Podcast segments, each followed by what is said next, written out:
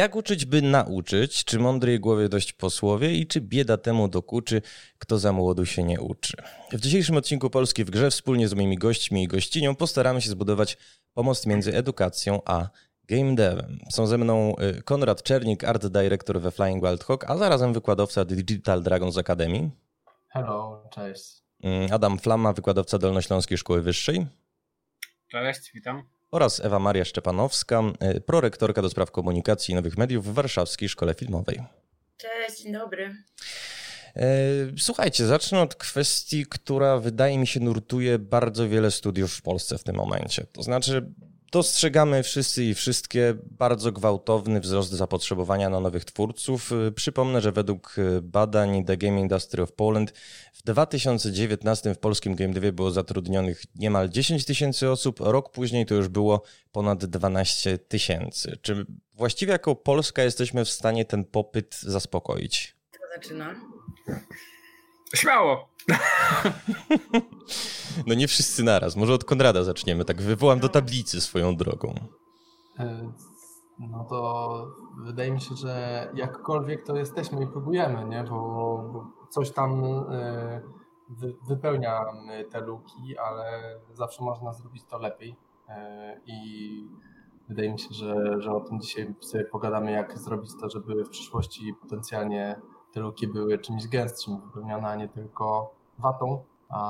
Ale cały czas no, potrzeb, tam mówisz o tych cyfrach, ja bym powiedział, że nawet potrzeby są większe, bo e, jest jeszcze outsource, jest rynek zachodni, na który też współpracujemy, więc no ale tak licząc ten polski, no to faktycznie jest bardzo e, potrzeba. No ja przyznam, że na przykład ściągam z zachodu bardzo często ludzi, e, i to jest ciekawy wątek, jak wy to widzicie, czy, czy to mieliście doświadczenia z tym.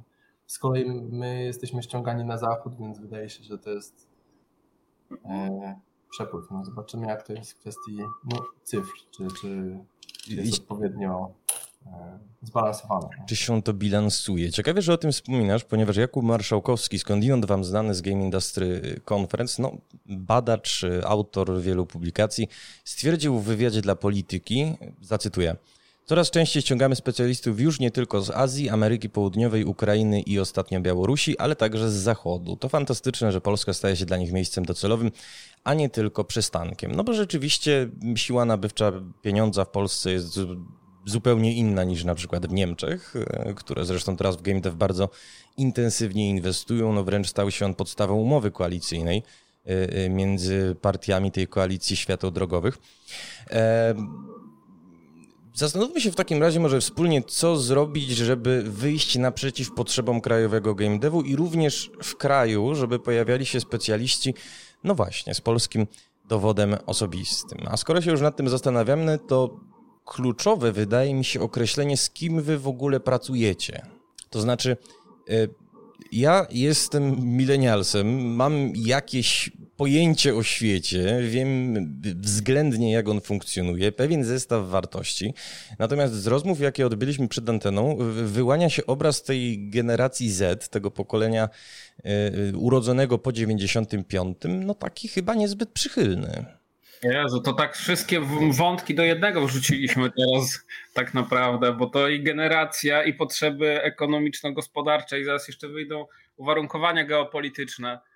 To, to, to, to, to trochę chyba trzeba to wszystko porozdzielać, mi się wydaje, bo z jednej strony e, e, jest to, o czym mówił Konrad, i to jest e, też rzecz, którą trzeba przede wszystkim bardzo sensownie uporządkować. To znaczy, z jednej strony oczywiście są firmy, z drugiej jest cały outsourcing, cały też e, cały szereg różnych firm dookoła gamingowych, tak? bo, to, bo jakby gaming to nie jest tylko zrobienie gry, to jest też cała otoczka i cały ten proces i, i pre i, i, i po wypuście. E, a druga kwestia jest taka, że rzeczywiście no, bierzemy bardzo dużo tych e, specjalistów z różnych krajów. To wynika z różnych przyczyn, ale też zastanówmy się z nad czymś innym. Dlaczego oni tak y, do nas ciągną? Bo to nie jest kwestia tylko tego, że mamy, mamy znane firmy i mamy głośne tytuły. E, problem jest znacznie szerszy. Jeżeli chodzi na przykład o kwestie ludzi z Azji, bardzo często, i to trochę też się przekłada na naszą edukację, praca e, w Polsce jest e, dla nich bardzo opłacalna. Po prostu warunki finansowe jeśli w zestawieniu z kosztami życia, e, są jak najbardziej e, sensowne dla nich i to im się po prostu bardziej opłaca. Druga kwestia jest taka, że w wielu krajach nie ma możliwości, tu na przykład jeśli chodzi o edukację, nie ma możliwości kształcenia się w branżach stricte związanych z gamingiem, tak, z tymi sektorami, zwłaszcza jeśli chodzi o animację, game design i tak dalej, w kontekście takiej edukacji bardzo bym powiedział zinstytu, zinstytucjonalizowanej. I to jest też troszeczkę powiązane z tym, co się na przykład dzieje w Indiach, że bardzo dla wielu osób studiowanie w y, Polsce jest łatwiejsze aniżeli studiowanie u nich jest też tańsze. I to są też te rzeczy, które, no, które my obserwujemy i to się bardzo ładnie zazębia z realnymi potrzebami, ale e, potrzebami rynku. Natomiast też mam takie wrażenie, że e, my jesteśmy teraz w momencie takiego piku e, i to dobrze, to jakby wiadomo, że to, jest, to, to, to nas cieszy, tylko kwestia jest taka, że e, w tym momencie, i tu chyba wszyscy się zgodzimy, zapotrzebowanie jest większe, aniżeli faktycznie rynek ma na ten moment wykwalifikowanych specjalistów. I, I przepraszam, ale to zaraz. Ja nie chcę robić takiego, wiecie, porównania do piłki nożnej, tak? Ale zaraz będziemy mieli taką sytuację, że potrafisz zrobić cokolwiek, i dawaj, chodź, bo, bo, bo, potrzebujemy rąk do pracy, tak? No i to jest trochę tak jak w piłce, możesz prosto kopnąć piłkę, tam być może zaraz trafisz do reprezentacji, tak? No, ja tylko uzupełnię, bo słuchajcie, nam się rzeczywiście waży z tego cały w ogóle gar tematów i trochę go trzeba uporządkować. Yy, wydaje mi się, że akurat do Polski częściowo ci, ci deweloperzy z zachodu i ze wschodu ciągną, no właśnie dlatego, że ta fama o wspaniałym polskim game devie się jednak niesie po świecie. Co więcej, e, no jesteśmy w stanie jako bodaj jedyne państwo regionu pracować nad AAA-ami. I to nie, nie AAA-em, tylko AAA-ami, no bo przecież tylko w ostatnich miesiącach e, za nami premiera i Cyberpunka 2077 i Dying Light 2, a przed nami Shadow Warrior 3, którego również przecież możemy do tej przegródki zaliczyć. Ale dobra, bo słuchajcie, o edukacji i, i o stanie Akademii i polskiej, i zagranicznych będziemy mówić zaraz, natomiast Ewa, ty pracujesz z młodzieżą i ja bym się chciał dowiedzieć, ponieważ utraciłem w ogóle kontakt z tą grupą wiekową, jaka ta młodzież właściwie jest. Słuchaj, no ja pracuję z licealistami i ze studentami. My mamy Liceum Kreacji Gier Wideo i mamy kierunek tworzenia gier. I rzeczywiście no, są to, szczerze mówiąc, ludzie coraz bardziej, powiedzmy, inni, tak naprawdę. E, ja to obserwuję i z jednej strony, znaczy nie chcę narzekać, tak, bo wszyscy teraz narzekają, ale to zawsze tak było pokolenie za pokoleniem, tak, że narzek jedni narzekali na kolejne pokolenie, że ci są gorsi, ci są głupsi i tak dalej. Ale z drugiej strony niestety coś w tym jest. To znaczy ci ludzie z roku na rok są coraz mniej jakby zaangażowani w tę naukę. Oni wymagają, żeby to nie oni się uczą, tylko żebyś to ty ich nauczył. To jest tak, że jeżeli on dostaje lachę na egzaminie albo po prostu go nie, nie zaliczy, to on ma pretensje do wykładowcy, że go nie nauczył.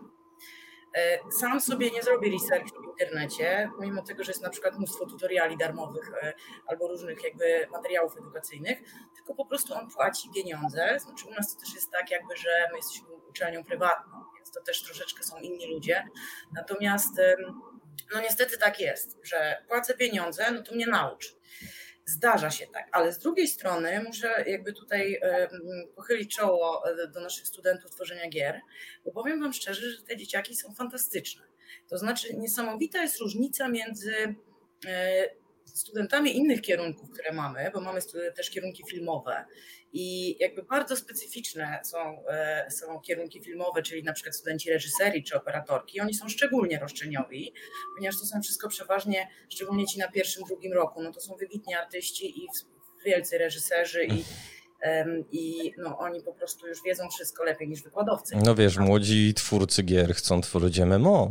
E, słuchaj, ale jakby właśnie chodzi o to, że ci studenci tworzenia gier są zupełnie inni są w ogóle inni ludzie i to jest bardzo ciekawe, dla mnie arcyfascynujące i no, no, jakby to są jakieś takie dzieci grzeczne, powiedziałabym, chyba, że mi się trafiły po prostu takie jakby kulturalne. Oczywiście wiadomo, że większość z nich no to są takie troszeczkę dzieci introwertyczne, jakby bardziej zamknięte w sobie, natomiast ja nie widzę wśród nich takiej tej roszczeniowości tego pokolenia, które tutaj teraz tak właśnie wszyscy narzekają. Także tutaj muszę powiedzieć, że mnie to, dla mnie to jest bardzo budujące.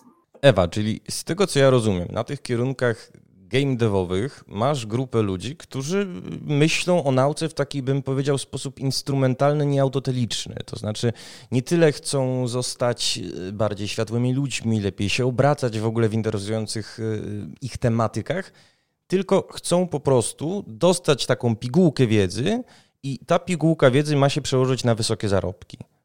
Mateusz, nie do końca. To znaczy, to jest tak, i właśnie między innymi dlatego my w tej chwili jakby rewitalizujemy ten kierunek, bo trafiają się nam studenci, ludzie, do tej pory mieliśmy, e, jakby przyjmowaliśmy ludzi na podstawie kolejności zgłoszeń. I były wśród, e, na, na, na, różnych rocznikach osoby, które przychodzą do nas na kierunek tworzenia gier, bo słyszały, że w branży gier się dużo pieniędzy zarabia. I takie osoby może grały w życiu w jedną, dwie gry, e, lub też nawet i lubią gry, natomiast przychodzą i nagle się orientują, że robienie gier nie jest takie proste.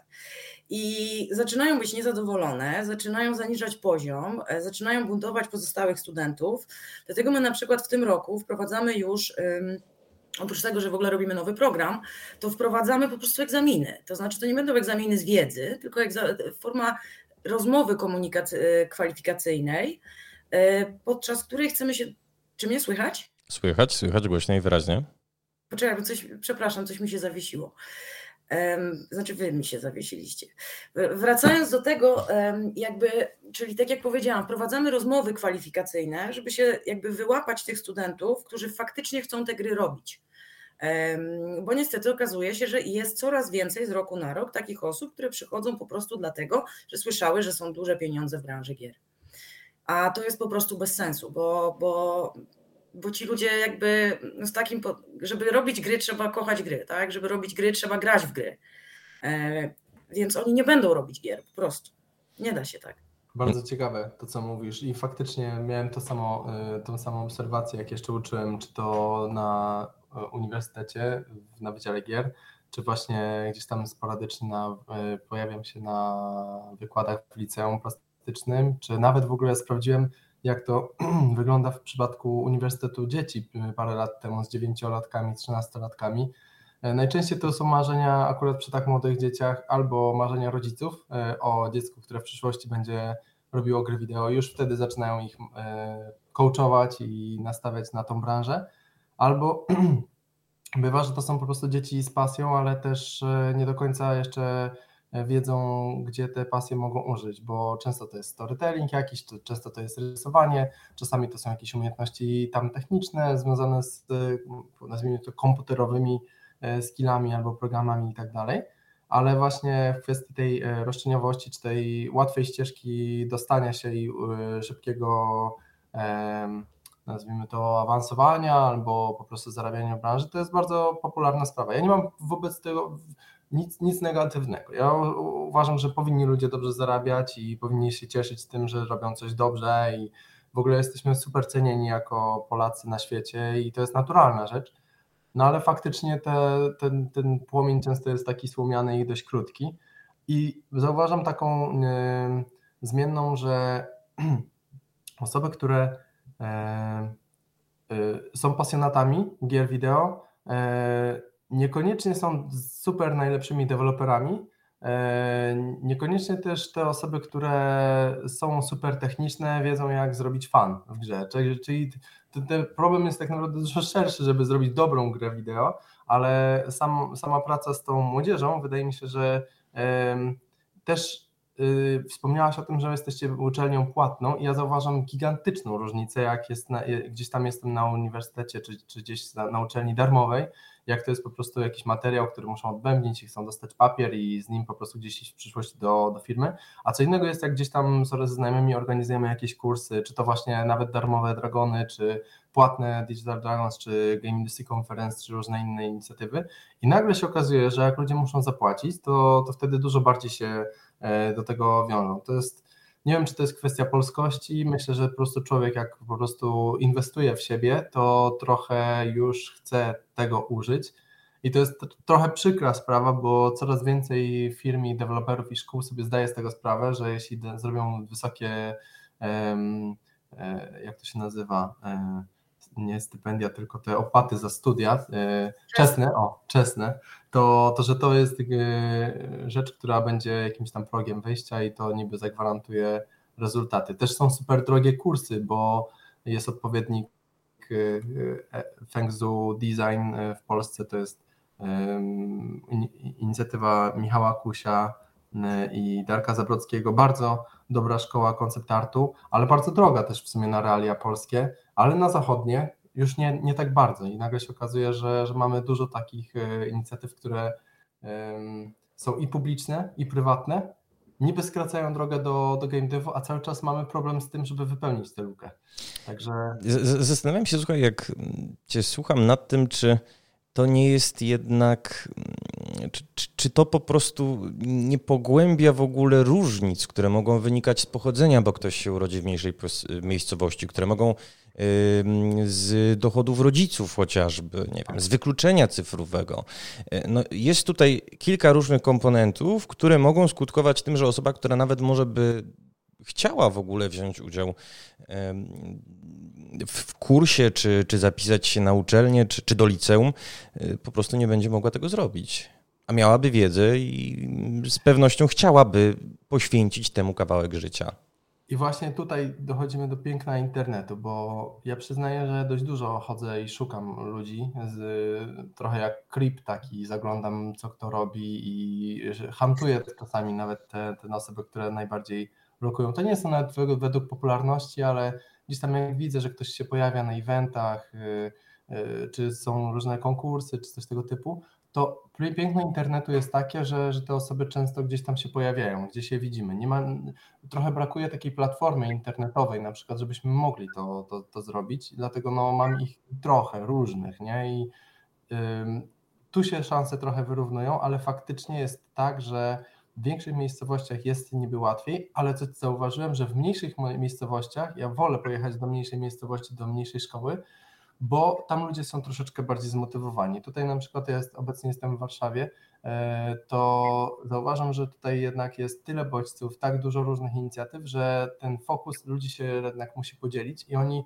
robią kilka już różnych inicjatyw i często mają drogę B, plan B i kiedy coś czymś rozczaruje ja osobiście albo e, któryś z moich kolegów czy sama szkoła, no to automatycznie się odwracają w bok i szukają w drugą stronę Także też e, bywa, że, że gdzieś tam ci ludzie nam, nam uciekają i z tym mam problem. E, I to trochę łączy się też z e, tym, jaki ten profil obecnie młodych osób jest, że mamy bardzo krótko ich skupienie, że oni bardzo łatwo nam uciekają i ciężko jest ich przekonać do tego, że to nie jest efekt tam tygodnia czy miesiąca, tylko nad czymś niestety trzeba po, poświęcić, nie wiem, tam dwa miesiące, dwa i pół, żeby rezultat mieć, co i tak jest super krótkim w porównaniu do produkcji gier, ale no nawet to jest mi czasami trudno utrzymać. Nawet w ogóle zajęcia nie, nie trwają już 6 e, godzin warsztatowe, tylko musimy zrobić warsztaty w 40 minut, nie? bo oni już mają swoje inne ważne rzeczy. Nie? E, no, to jest problem chyba też właśnie tego nadmiaru informacji, nadmiaru bodźców. Ci ludzie są tak przebodźcowani w tej chwili. No, to jest tak jak z dziećmi, no po prostu dasz, no dziecku jest tak trudno się skupić w tej chwili na książce, bo ona jest za mało interaktywna jeżeli jest przyzwyczajony do swojego tabletu czy telefonu, gdzie mu brzęczy, dzwoni, tu się coś pojawia. No i to jest ten problem. Y, mamy trochę już informacji w takim razie o tym, jakie osoby chcą się o game devie uczyć, jakie osoby się uczą o game devie. Natomiast Konrad, wspomniałeś y, o czymś, co bym chciał pociągnąć troszkę dalej. Mianowicie powiedziałeś, że spotkałeś się w swojej karierze z sytuacjami, w których rodzic przelewa swoje niespełnione aspiracje na dziecko, no i pcha je w stronę właśnie uczenia o game devie. No i tutaj się chciałem odwołać do Adama, który zanim jeszcze żeśmy weszli na antenę, e, no, podzielił się taką anegdotą, to znaczy napisał właściwie to na naszym kanale grupowym, pozwolę sobie zacytować. Przyszedł rzekomo rodzic i, i, i rzekł: Panie Adamie, moja córcia ma mnie asasyna zrobić kolejnego, nauczta ją. Czy to jest prawdziwa historia i o co chodzi? Niestety prawdziwa. Niestety prawdziwa i to, y, to nie jest jedyna taka historia, ale to y, był poziom liceum. Mhm. E, natomiast y, rzeczywiście, słuchajcie, to jest coś, co na przykład dla mnie było bardzo dużym zaskoczeniem, że coraz częściej właśnie jest ten kontakt z rodzicami, którzy też są albo graczami, albo wręcz przeciwnie. Graczami nie są, ale mniej więcej mają orientację, jeśli chodzi o benefity sociale i różnego rodzaju widełki wynagrodzeń w game devie. E, I to jest chyba taka normalna, mm, normalna droga, jeśli chodzi o popularyzację pewnych grup zawodowych. Ale z drugiej strony kwestia jest taka, że stykają się ze sobą dwie rzeczy, które są bardzo ulotne. To znaczy przede wszystkim e, no, chociażby ta dysproporcja, o której powiedział Konrad. Z jednej strony to nie chodzi tylko o rzeczy stricte techniczne, tylko tu chodzi też o takie rzeczy jak flow, jak w ogóle tworzenie fanu, tak? To nie jest przypadek, że, że e, te wszystkie materiały dotyczące właśnie tej teorii zabawy, imersji, czy w ogóle kreowania zaangażowania, tak? czy ono jest przez system, czy, czy ono jest tak naprawdę za sprawą wizualizacji sprawczości. To jest jakby wiadomo, to się zmienia też w, tak, jak się zmienia branża. Natomiast to są rzeczy, które są bardzo ulotne i czasami bardzo intuicyjne. I czasami też wymagają nie tylko umiejętności technicznych, ale czasami wymagają bardziej takich kompetencji, bym powiedział, miękkich, a nawet, nawet szczerze powiem, psychologicznych z, mojej, z mojego punktu widzenia. I przede wszystkim czasami też zrozumienie, jak pracuje mózg, jak, jakie mamy zdolności kognitywne, bo to też jest bardzo ważne. A z drugiej strony mamy to zestawienie, y, to się, to się ściera z mojej perspektywy z tym, że edukacja, tak jak wszystko inne, stała się usługą nie jest już jakby naturalną drogą, tylko jest usługą. I tu nam się troszeczkę, my akurat jesteśmy y, y, może z tych pokoleń, które jeszcze pochodziły, które jeszcze podchodziły do tego trochę inaczej, E, natomiast teraz no, świat wygląda właśnie w taki, a nie inny sposób. I to jest trochę jakby przyczyna, moim zdaniem, tego, co powiedział Konrad. Mi się to bardzo spodobało, że nie ta ścieżka, to następna. Jak nie plan A, to plan B, a już gdzieś tam trzeba myśleć o planie C. I to jest z jednej strony imponujące, mi się wydaje, że jakby młode osoby Y, mają już taki bardzo szeroki horyzont, tak? Że szeroki horyzont, bo są bardziej elastyczne. Natomiast niestety to gdzieś trochę, y, trochę nam wpływa na ten zapał, bo wiecie, każdy z nas gdzieś się ściera z róż... znaczy spotyka się z różnymi ludźmi, czasami się z nimi ściera i czasami to jest kreatywne, czasami to jest fajne, a czasami to jest takie właśnie wrażenie, że od razu wiesz, że ta osoba będzie miała bardzo ciężko, żeby sobie w tej branży poradzić, żeby poradzić sobie w, y, w ogóle w jakiejkolwiek dziedzinie, gdzie finalny efekt Twojej pracy nie jest widoczny y, już, tak? Tylko na ten mhm. efekt czekasz. Robisz kolejne elementy składowe, bardzo często ludzie też sobie nie radzą z tym. A nierzadko są... może być tak, wybacz, że ci wejdę w słowo, że przecież y, efekt wielomiesięcznej nawet pracy może trafić do kosza, co zresztą Konrad jako były Techlandczyk doskonale wie. Oj, tak, ale nawet każdej firmy to tak. Tak, tak. No, ale... Jasne, tutaj po prostu się odwołuje do tej filozofii design through iteration, jaką. Tak, tak, y, tak. A, tak, tak. Y, jeszcze jest taki temat, że ja bardzo zawsze podziwiam e, osoby, które potrafią e, z motywacją dalej działać w przypadku, przepraszam. No samo życie, słuchajcie, nagrywanie podcastów w pandemii wiąże się z różnymi zdarzeniami losowymi. Już żeśmy mieli psa na antenie, kota, dlaczego nie dzwonek? Tak, akurat wyjątkowo. Ale, Cinema Merite. Wydaje mi się, że mm, akurat w przypadku e, tych osób, które pracują, to ja zawsze bardzo podziwiam, e, że zmotywowani potrafią pracować dalej nad e, grą, w której wywalony został nie wiem, bohater, level, e, broń i tak dalej, to jest wybijające i to są naprawdę te osoby, które są w branży, to są często totalni komandosi, nie? Trudno jest mhm. właśnie znaleźć takich osób, takie osoby, które potrafią to, to zrobić raz i przez całą produkcję powtarzać i dalej mieć ten dobry vibe, e, ten taki osobisty i też ten vibe fajny sprzedawać, tak jak Adam mówisz, do, do samego projektu, że, że nie, nie demotywują się tym, że, że coś zostało E, usunięte. Także to też specyficzny mindset jest e, w tym, co my robimy. Tak naprawdę game dev jest bardzo organiczny, a jednocześnie wymagamy bardzo strukturyzowanego działania. Są pipeline procesy. E, produkcja jest bardzo krótka, tak naprawdę, mimo że czasami projekt trwa tam 6 lat, czy, czy tam 4, czy tak jak u nas było w obecnym projekcie 2 lata.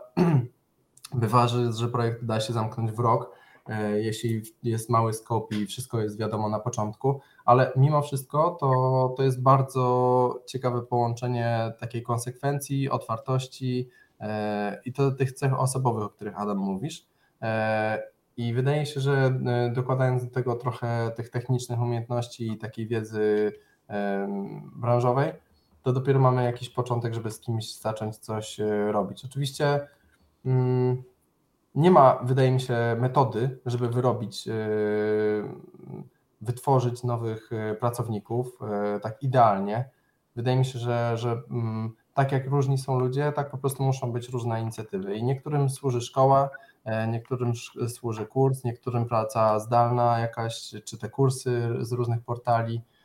Ja tam w ogóle już niedawno przestałem patrzeć na, na y, certyfikaty i, i edukację, bardziej patrzę na to, jak z osobą się rozmawia, y, co, co ona ma w portfolio, czy w ogóle co nawet na poczekaniu jest w stanie odpowiedzieć, bo bywa, że na przykład osoby jeszcze nie mają portfolio, a już super rokują jako, jako ludzie, a potem nawet bywały takie sytuacje, już nie chcę mówić nawet z nazwisk, ale ostatnio miałeś parę wywiadów i trafiła się jedna z tych osób, które pamiętam ich historię od początku, że to była osoba, która była super mądra, mhm. E, ale jeszcze nie wiedzieliśmy, gdzie dokładnie ją, ją wsadzić, ale po prostu wiedzieliśmy, że chcemy z tym człowiekiem pracować. I, i to jest skarb, nie? I wtedy stawia się na te osobiste e, cechy, a, nie, a potem już my sobie jakoś zaopiekujemy się tą Okej, okay, ja tylko chcę przyjść w sukurs akurat szkolnictwu wyższemu, co nie zdarza mi się znowu tak bardzo często. Wydaje mi się, że to, o czym już trochę mówiliśmy, czyli o tym, że no jednak na uczelnię się idzie, żeby zdobyć wiedzę z takich pobudek autotelicznych, bo, bo ona nas rozwija, ona nas y, otwiera, wzbudza ciekawość poznawczą, y, też zapewnia pewne kompetencje, również komunikacyjne, y, no i wyposaża nas w wiedzę. To wszystko, nawet jeżeli nie patrzysz, wiesz, w przegródkę edukacja, to wszystko słychać w tej rozmowie.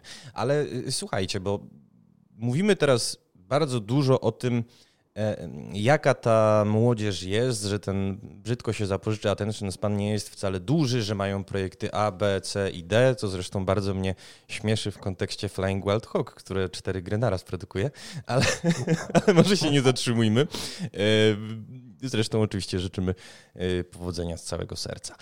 Chciałem Was zapytać, jeżeli już mamy, zróbmy taki eksperyment myślowy, mamy takiego po prostu idealnego studenta. Takiego, który, no właśnie, ma tę ciekawość poznawczą, chce zdobywać wiedzę, to jest jego w ogóle plan ABCD, no aż do Zetki. Chce temu poświęcać po prostu całą uwagę, jaką ma, jest zdeterminowany. No i czego go uczyć? Bo mm, powiem wam, że e, odgrzebałem sobie taką od wypowiedź Macieja Miąsika, który zresztą w rozmowie z polski GameDev.pl stwierdzał przed kongresem sektor gier, nauka, edukacja, przemysł, że właściwie mm, chyba nie powinniśmy stawiać na ludologię. Zacytuję. Wiedza praktyczna jest niezbędna, żeby działać w game devie. Wiedzy teoretycznej na temat gier jest niestety stosunkowo niewiele, a w Polsce często koncentruje się ona wokół ludologii. Nie wie, żeby istniała mocna wiedza teoretyczna na temat tworzenia, choćby projektowania gier.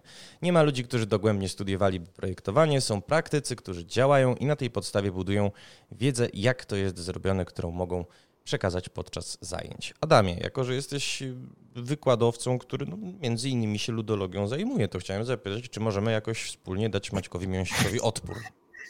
O Jezu, ale to teraz mnie wsadziłeś na, e, e, na powiedzmy w pewnym sensie minę, bo ja bym na pewno się... Krytyka miał... Maćka Miąsika, uważaj. Znaczy, no przede, przede, wszystkim jakby y, ja się w 100% zgadzam, ale przede wszystkim ja bym siebie nie, nie, nie określił mianem ludologa, e, bo to wydaje mi się też y, mamy mamy taki problem, że mówimy o edukacji, ale my mamy wydaje mi się ten przywilej, e, ja też pracuję na uczelni, która, która jest uczelnią prywatną, e, że tak naprawdę mm, pracujemy tylko i wyłącznie w systemie praktycznym, w systemie projektowym e, i rzeczywiście y, to też nie jest tak, że nie ma materiałów, nie ma publikacji, które są pisane przez praktyków tworzenia tego. Tego jest, tego jest na kopy.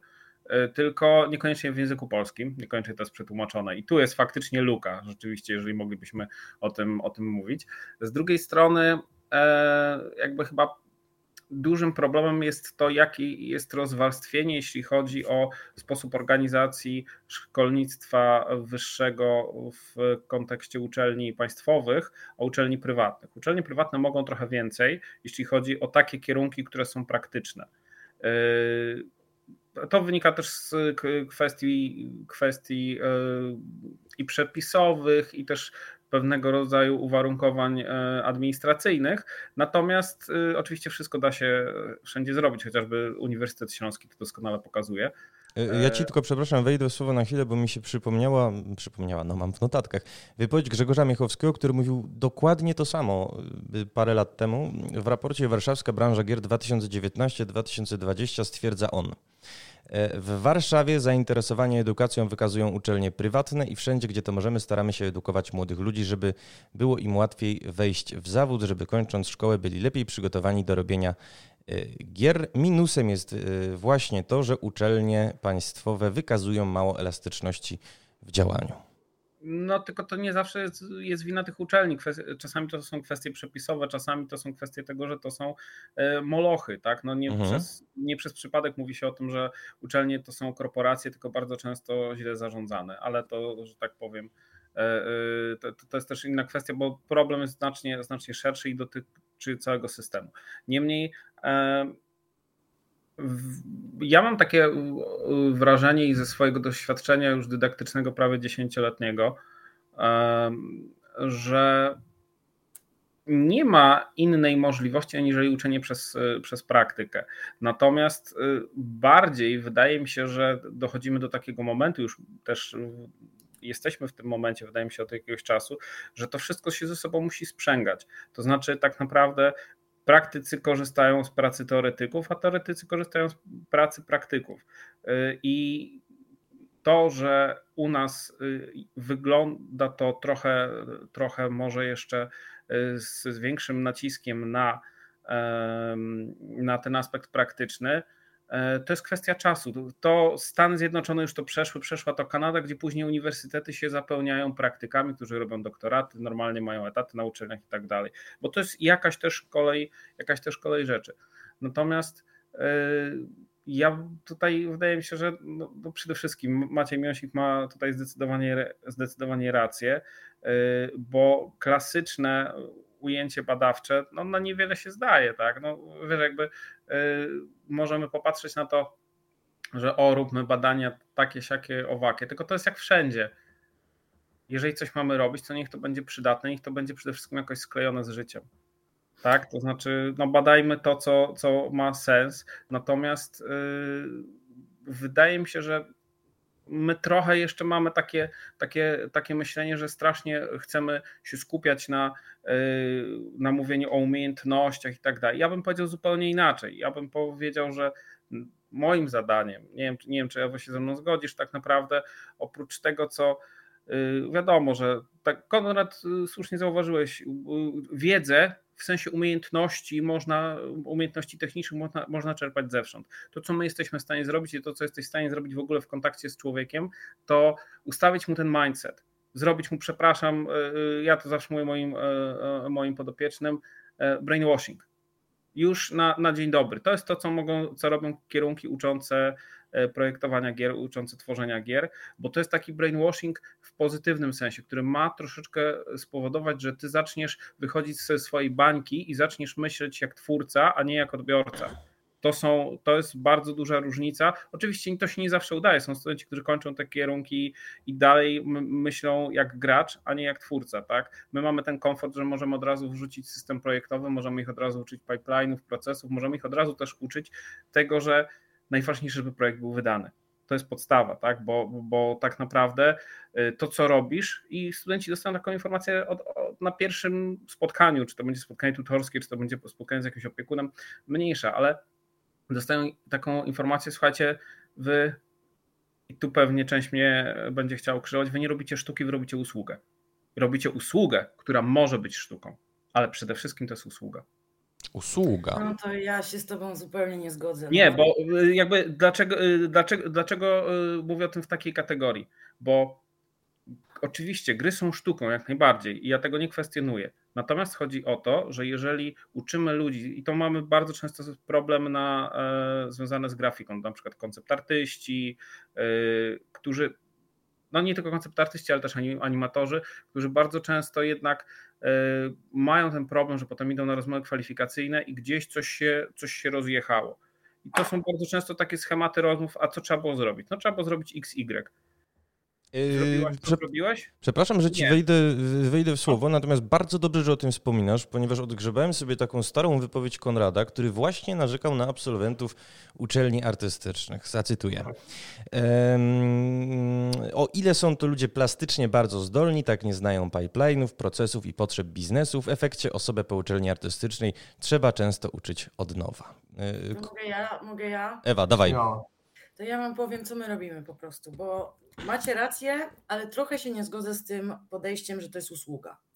Bo robienie usługi to jakby jest, myślę, bardziej na, wiesz, branża IT, studenci informatyki mogą robić jakieś programy czy usługi. My jak najbardziej uczymy naszych studentów, że to, co oni robią, czyli gry, są absolutnie pełnoprawnym dziełem sztuki, który łączy w sobie po prostu wszystkie dziedziny, tak?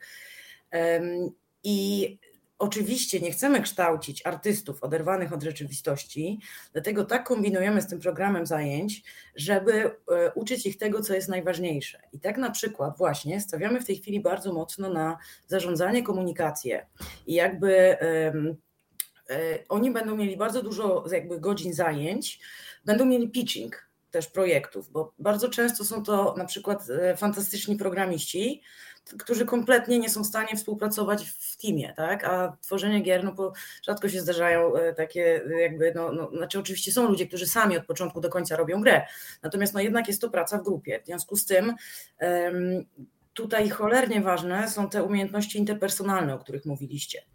E, więc to jest jedna rzecz.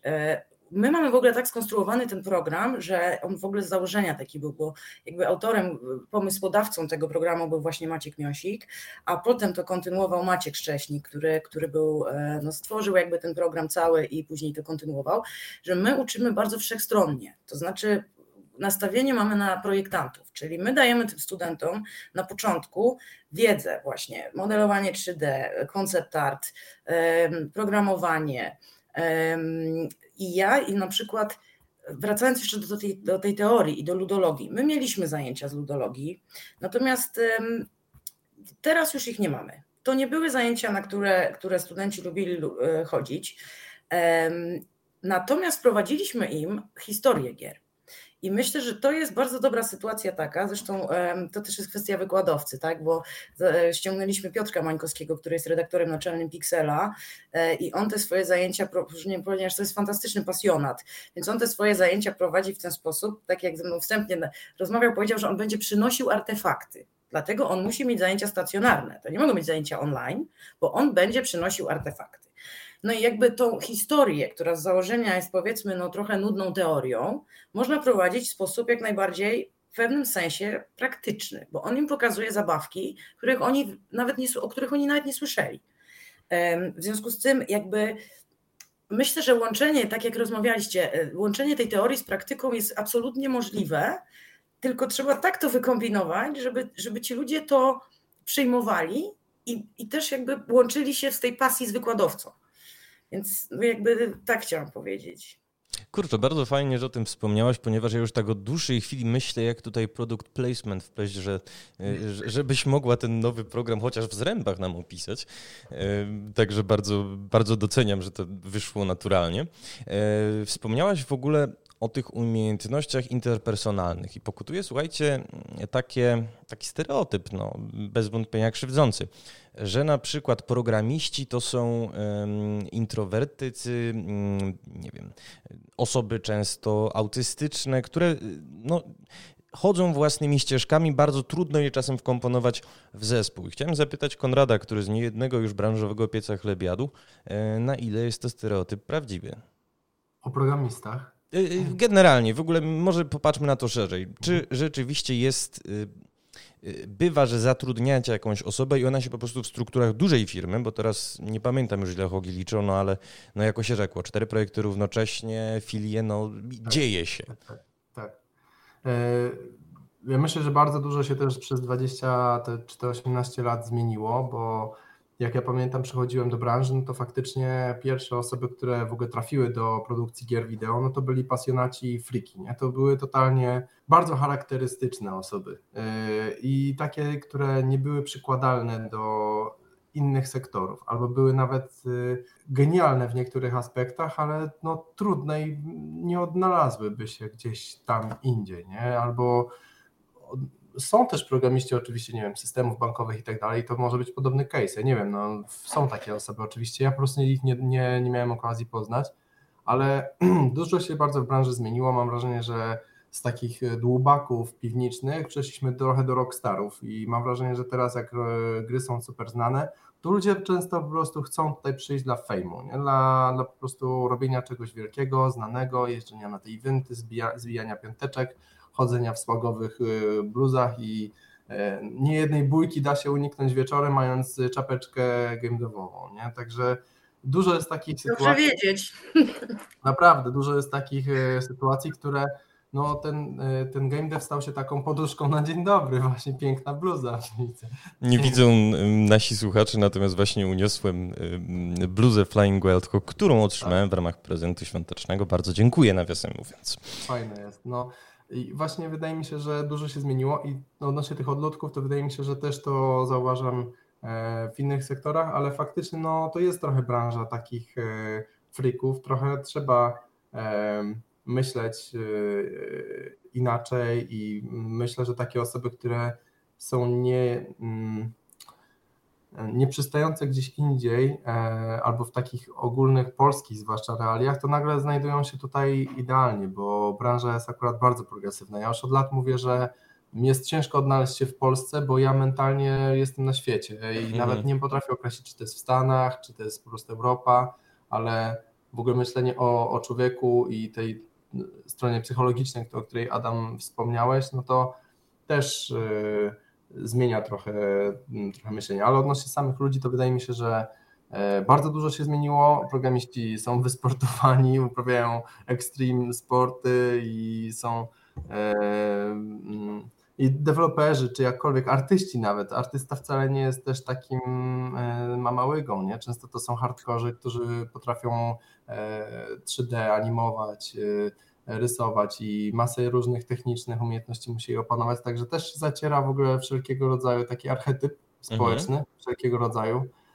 Ta branża w ogóle bardzo modyfikuje się. Teraz jeśli mówimy o tym, że przychodzą osoby tylko dla hajsu i dla fejmu, to może się okazać, że niedługo um, branża będzie po prostu um, wysublimowanych takich wy, um, wy, wykalkulowanych y, profesjonalistów może, nie? I te gry trochę się zmienią, ale ja wierzę w to, że, że nie, no bo jakby tak było i nawet jeśli już mamy, nie wiem, ile ta generacja y, Z trwa, no już trochę z nimi mamy do czynienia i widać, że tym osobom na czymś bardzo zależy. Ich, ich momentowe motywacje są troszeczkę inne. Może skupienie jest krótsze, może switchują częściej między projektami albo grami, ale myślę, że to jakoś nie wpływa na e, efekt finalny. No ale miałem o ludziach, a jeszcze chciałem lupem do... E, to ja jeszcze, ja cię chciałem o tych ludzi podpytać, to znaczy e, faktycznie już w tym momencie mamy w game devie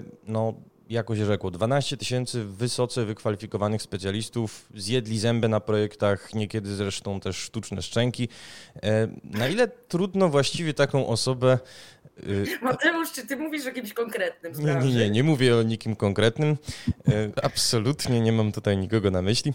Natomiast na ile taką osobę, która często się przecież angażuje, no właśnie, w kilka różnych projektów równocześnie, można oddelegować do pracy na uczelni, zwłaszcza, że jest to przecież dla niej, no nie ukrywajmy, nieopłacalne finansowo zazwyczaj. Wiemy, jakie są stawki w dewie, a wiemy też, że no, szkolnictwo wyższe raczej nie kusi wysokimi pieniędzmi, wielkimi to pieniędzmi. Ja może się wypowiem, bo dla mnie to jest właśnie koszmar potworny. To znaczy, to jest. E, jest bardzo, jest coraz trudniej tak naprawdę, bo u nas na początku no to mieliśmy fantastyczną kadrę, po prostu, e, znaczy dalej mamy, tylko tych, tych ludzi jakby było więcej. I, i teraz po kolei po prostu co jakiś czas któryś z fa fantastycznych wykładowców mówi, słuchaj Ewa, ja już nie mogę, bardzo przepraszam, ale mam, mam crunch i po prostu ja nie mogę, nie mogę e, e, dalej wykładać i jakby pomału jest tak, że kończą mi się znajomości. Maćkowi Szcześnikowi kończą się znajomości. Teraz pracuje z nami jeszcze Konrad Tomaszkiewicz e, z CDP-u i jakby on też nam pomaga i jemu też już się kończą znajomości. I to jest tak, że my pomału nie mamy już tych wykładowców skąd brać. I kiedyś nas wspierał Techland na przykład, znaczy w ogóle Techland mnie wspierał też przy Game Jamach, które robiłam i, i na początku istnienia jakby tego kierunku u nas też był, był chyba Piotrek Mistygacz jeszcze tutaj z nami był w kontakcie jakoś Techland nam pomagał, brał studentów na praktyki. Natomiast no też jest coraz trudniej po prostu. I nigdy ci, ci wykładowcy, którzy u nas pracują w tej chwili, którzy są po prostu stricte praktykami, e, super profesjonalistami, oni to robią tylko i wyłącznie dlatego, że to jest ich pasja. E, no bo zarobki na uczelni, nawet naszej, która ma, ma o dziwo jeszcze jakby, no wiadomo, że lepsze stawki niż uczelnie państwowe, e, no to przecież oni nie przychodzą dla pieniędzy. Ja mam też jednego wykładowcę, który w ogóle przyszedł, powie, zgłosił się do mnie i, powiedział, że on po prostu chciałby uczyć, ale w ogóle wynagrodzenie nie jest, nie, że niekoniecznie nawet.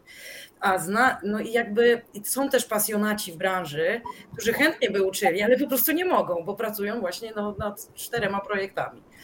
I to jest problem, więc może się dogadamy jakoś z, wami, z Hogami i byście jakoś tak zrobili, żebyście wydelegowali kogoś zawsze do nas. No tutaj myślę, że i Hogami i Wine Monarch, bo ja też jeszcze pracuję w Wine Monarch, to tam bardzo dużo osób się udziela w, w uczelniach. Tak, z Wajli to zawsze, no i Grzesiek był i Kacper był tak, też, tak. też w końcu nie mogli.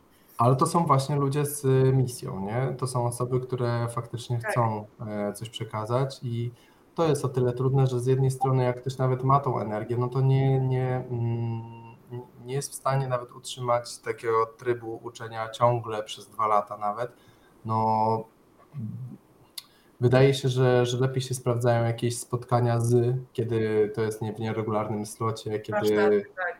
Ja już zaczynam właśnie tak kombinować, żeby wszystko było tak, na zasadzie warsztatu. Tak, tak. A jeszcze właśnie numer jest y, tego typu, że e, materiał i, i, technologie się też zmieniają i te, te rzeczy, które się uczy dwa lata temu czy trzy, no już teraz no, niby jest to samo, ale już dobrze jest wiedzieć, jak to się zaktualizowało, więc y, to jest też niezły numer, że edukacja jest dobra na ten moment i jak ktoś na przykład skończył wasz czy jakikolwiek wydział 3 lata temu, ale poszedł, nie wiem, podróżować po świecie, to jest fajną, ciekawą osobą, ale już nie jest do końca e, w trybie, nie? Pracy. Także i też nie out of date czasami. Nie? Znaczy, w ogóle jest strasznie ważne, żeby właśnie game devu uczyli ludzie, którzy robią gry po prostu.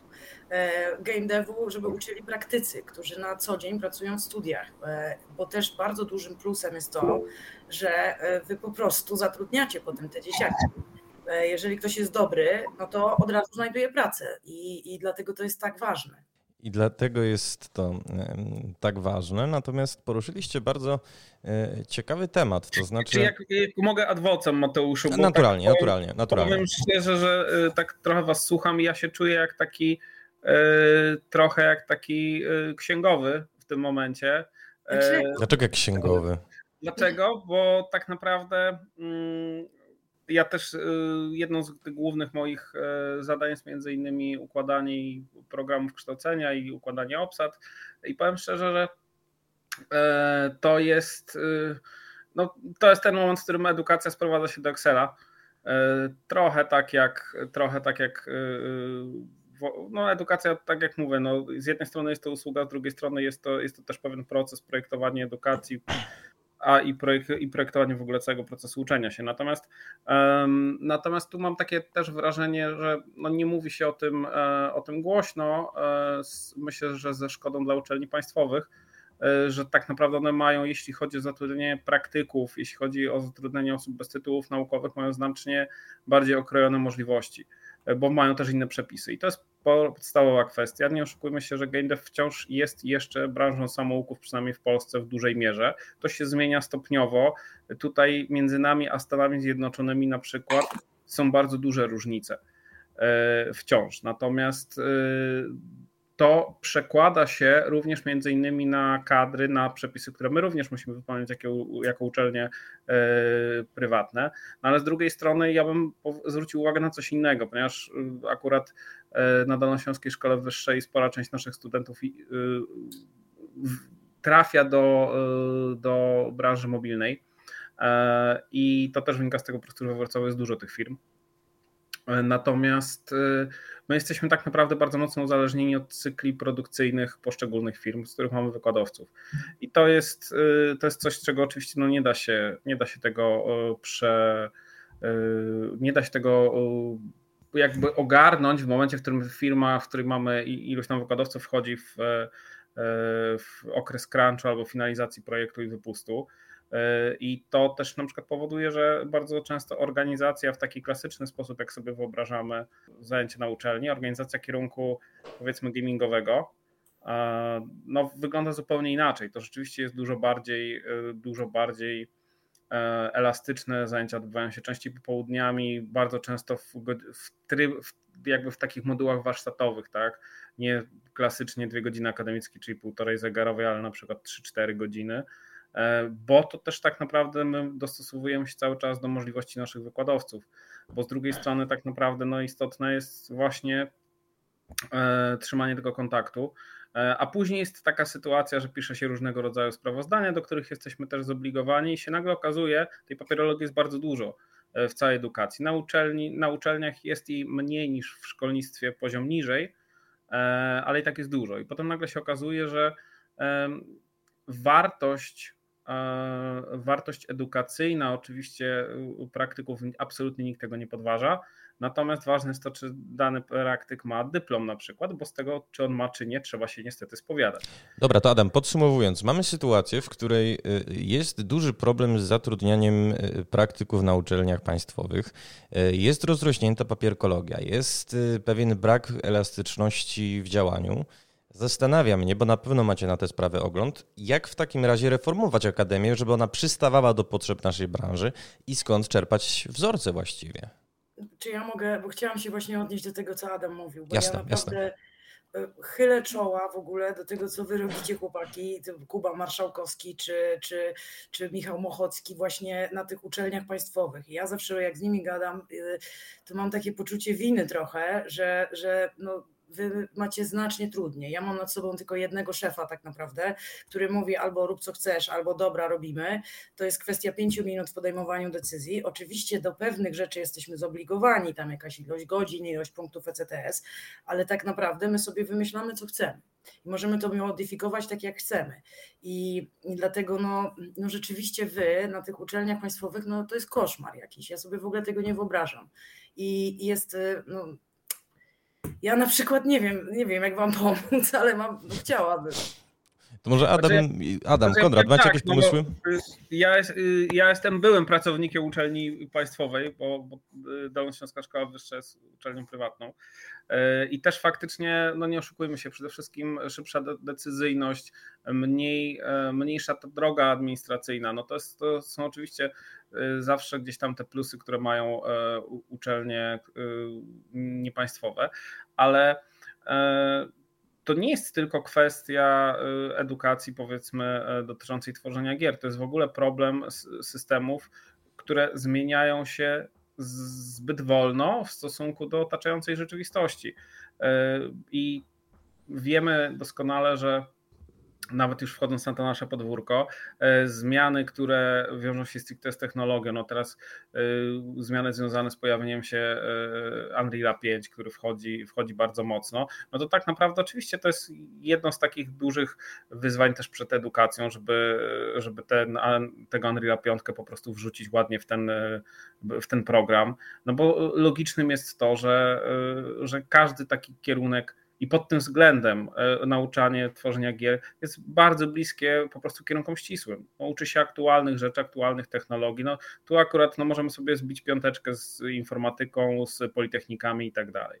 Natomiast to są takie kwestie, które z organizacyjnego punktu widzenia e, my mamy jakiś komfort jako uczelnie prywatne. Natomiast problemem jest cały, cały system. To naprawdę nie jest wcale takie proste e, ustawienie całego systemu szkolnictwa wyższego, bo nie tylko w Polsce mamy ten kłopot. Ten sam, ten, te same problemy są na przykład w Austrii, we Francji. Trochę inaczej to wygląda w Skandynawii, ale tam z kolei jest inaczej przełożony inaczej przełożony środek ciężkości. Tam się kładzie nacisk na badanie gier i z tego badania gier wyciągnięto całą koncepcję Center of Excellence, gdzie łączy się to również z projektowaniem gier bardzo mocno. Bo to wiąże się też na przykład z programami e, unijnymi, które też wspierają i badanie, i tworzenie gier. Wiadomo, że to, że to wchodzi coraz mocniej. Zresztą te najnowsze strategie finansowania unijnego dość mocno to wskazują. I to jest chyba takie pocieszenie, że nie tylko mamy problem, fajnie jest cierpieć razem kolektywnie. Marne to pociecha. Nie działa jako pocieszenie, ale Ale wiecie, ale y, rzeczywiście y, problem kadrowy jest, bo nie oszukujmy się, że y, takich czy inicjatyw, czy, czy, czy uczelni, które organizują kierunki dotyczące kształcenia gier jest coraz więcej. No tych ludzi też aż tak dużo jeszcze nie ma w stosunku do naszych potrzeb. I to nie jest, i to mogę powiedzieć jakby z drugiej strony, nie jest to tylko kwestia edukacji gamingowej, tylko w ogóle wielu kierunków, które są praktyczne albo dotyczą branż, które wydzieliły się stosunkowo niedawno. Bo, bo to też pamiętajmy, że, że te, branże, te branże powstają jak grzyby po deszczu. E, I, I to czasami jest, jest problem, no bo wiadomo, że ludzie chcą przyjść się uczyć, tak? To nie dotyczy tylko technologii, bo to czasami też dotyczy elementów związanych z wojskowością, tego typu rzeczami, tak? bo tam też się te wszystkie rzeczy y, y, dzieją bardzo szybko. Y, Konrad chce coś dodać? Mhm. Jedną rzecz właśnie, bo mówimy o tych uczelniach i że na nich spoczywa ten obowiązek nauczenia ludzi, a Kiedyś właśnie Przemek Truściński, który mm, jest rysownikiem komiksowym, ale zaprojektował tam pierwszego Wiedźmina i wiele komiksów narysował takich, które E, inspirują nas, twórców gier i w ogóle lubię go i też jego cytaty.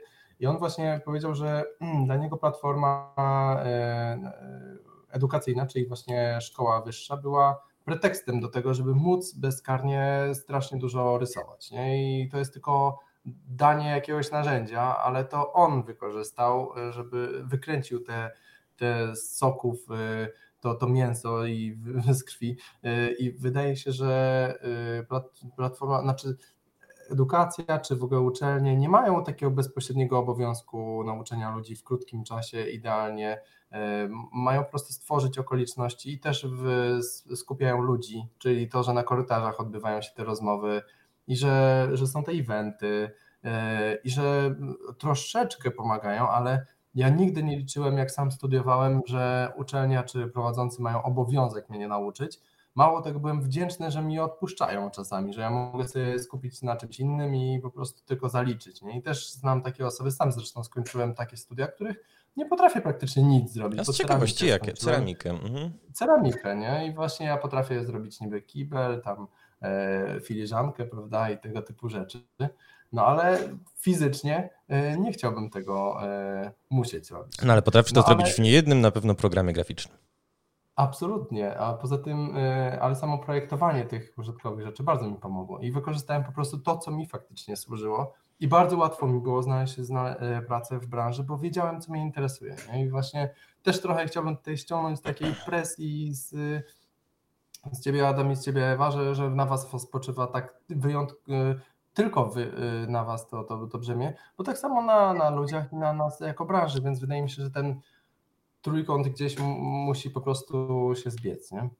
Wszyscy muszą... Znaczy, słuchajcie, ja powiem tak, przepraszam Konrad, ale powiedziałeś o tej filiżance, ja nie mogę po prostu, bo ja, i wiesz, ja teraz będę cały czas myślał o tym, że ja chciałbym mieć po prostu, ja chciałbym zobaczyć właśnie filiżankę twojego autorstwa i na, to byłby, wiesz, to byłby prawdopodobnie największy gamingowy artefakt po prostu. No, ja się, a jeżeli jeszcze by to była pusta szklanka z pomarańczami w środku, jak śpiewał znany poeta, to dobytek mój, e, no to już w ogóle byłoby cudownie. Konradzie, no to w takim razie życzymy sobie wszyscy, żebyś e, takową, takową filiżankę stworzył. E, no i cóż mogę rzec, no dobrze, że ten trójkąt, słuchajcie, znajduje wspólny język i dobrze, że mamy takich światowych, obytych i, i mających pojęcie o trendach dydaktyków. Trochę teraz kręcicie głowami, widzę skromnie, ale nie trzeba tej fałszywej skromności tutaj tutaj na plan pierwszy wysuwać.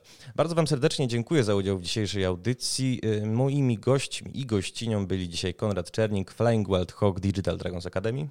Bardzo miło. Brawo. Iwa y, Adam Flama, Dolnośląska Szkoła Wyższa. Brawo. Brawo również, a faktycznie, no przecież mamy brawo. I oczywiście Ewa Maria Szczepanowska, prorektorka do spraw komunikacji i nowych mediów w Warszawskiej Szkole Filmowej. Brawo. Brawa, brawa dla Was wszystkich i do zobaczenia.